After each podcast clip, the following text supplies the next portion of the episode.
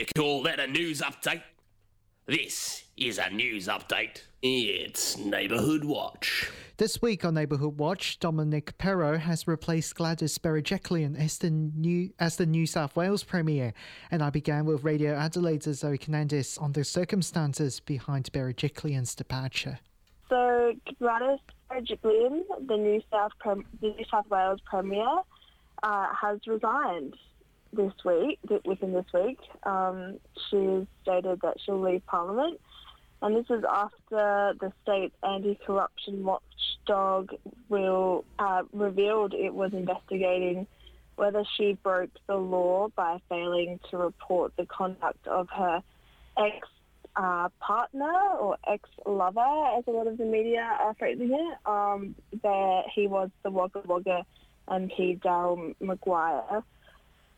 So just a little bit of history into this ICAC um, investigation. It flared up about a year ago and it was in relation to Gladys Berejiklian's relationship with Daryl Maguire. Um, there was a lot of uh, invest- going to be an investigation, rather, sorry, into their relationship and whether this um, was used in Daryl's benefit. So the investigation uh, from I- ICAC involves the centre of it really are two grants to two different organisations.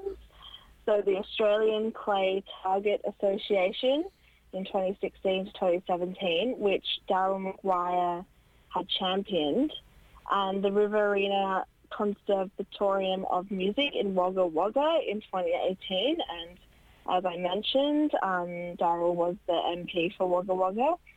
Um, ICAC has also announced it will be investigating whether the Premier's conduct involved the dishonest or partial exercise of any of her official functions. So essentially saying whether Gladys had used her power in order to get these grants these associations and in turn um, benefit Daryl and um, his, you know, parliamentary stance. Um, so there is the question mainly is is whether Gladys, you know, breached the public trust there, refusing to exercise her duty until um, we're going to find this out from the state anti-corruption law. Um, you know, she's suspected on responsible grounds concerns or many concerned corruption conduct in relation to her conduct with Darren Maguire. So it's a pretty heavy um, investigation. It was a very heavy realisation when this news came out last year. And obviously now ICAC have have you know made this announcement that they will be undertaking this really intense um, investigation, and in turn we've seen Gladys uh, leave Parliament. Um, she, you know, it's interesting. Obviously, it's a really interesting time. We know, um, we've known for a long time, and all of you folks um, across the ditch know that the Delta variant is, um, you know, really hit New South Wales really hard. They've been going through a really intense lockdown stage, and um, you know, to have a premier um, resign in the middle of that has been a really interesting upturn for the for the state and for the wider sort of Australian community in general. I'm just all a little bit like confused about this scandal. Um, but Gladys is, has announced she will be uh, leaving. Um, she said in her statement, uh, you know, that history is going to demonstrate that she executed her duties against the highest level of integrity, and she's, you know, so she seems very steadfast in her conduct and doesn't, um, you know, is, is being very strong about that. But um, yeah, she, but she's still, you know, in the same breath, she's also resigning. Mm. And um, just days after she resigned from as premier and from Parliament altogether, uh, New South Wales has elected a new premier. Yes, they have. So we are now seeing Dom Perrottet uh, the is the New South Wales um, premier. He was the former New South Wales treasurer. Um, he's in charge now, and some background on him. I personally didn't know much about him. Obviously, living in South Australia, um, so he was he's uh, 39 years old, and he is one of 13 children, and he is a father of six children. Um, he in 2005 he was the president of the Young Liberals um, at Sydney University. Um, he's I think it was 2015 or 2014, whenever Trump was being elected. 2016, I don't even remember anymore. Apologies. Um, he did show his support of Donald Trump in 2016 in a Facebook post um, with a very sort of conservative um, caption uh, and sort of talking about free speech and all this stuff. So he's got this sort of tumultuous past there. Um, he is uh, a massive Catholic, um, very, very strong Catholic family, strong Catholic values.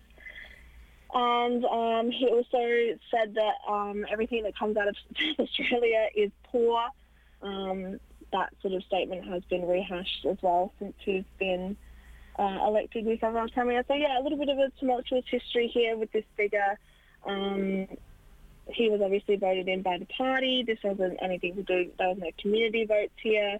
Um, so you know, we'll see what happens in the next election. But for now, he is the New South Wales Premier obviously taking on a massive job, which is, you know, ushering New South Wales through this lockdown and um, trying to get back to, uh, well, you know, nothing's going to be normal again, but trying to get back to um, allowing New South Wales, uh, the community to be able to um, not have to fear the Delta variant. Um, so we'll see how it goes. But it's been a very interesting, after all, I feel like I gave you a very basic crux of the situation there, but um, it's been a really complex and sometimes confusing situation here in Australia. A lot of Australian journalists have been feeling it the past week.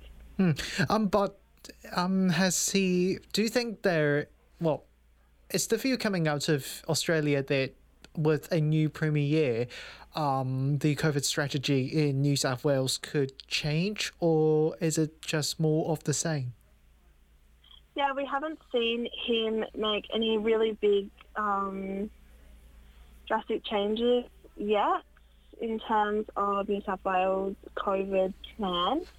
Um, you know, who knows what he'll decide to do, um, but we haven't seen anything change drastically yet for New South Wales. Um, they're still very much in lockdown and going through that. So yeah, he hasn't really made any changes there. That was Neighborhood Watch. Ripper.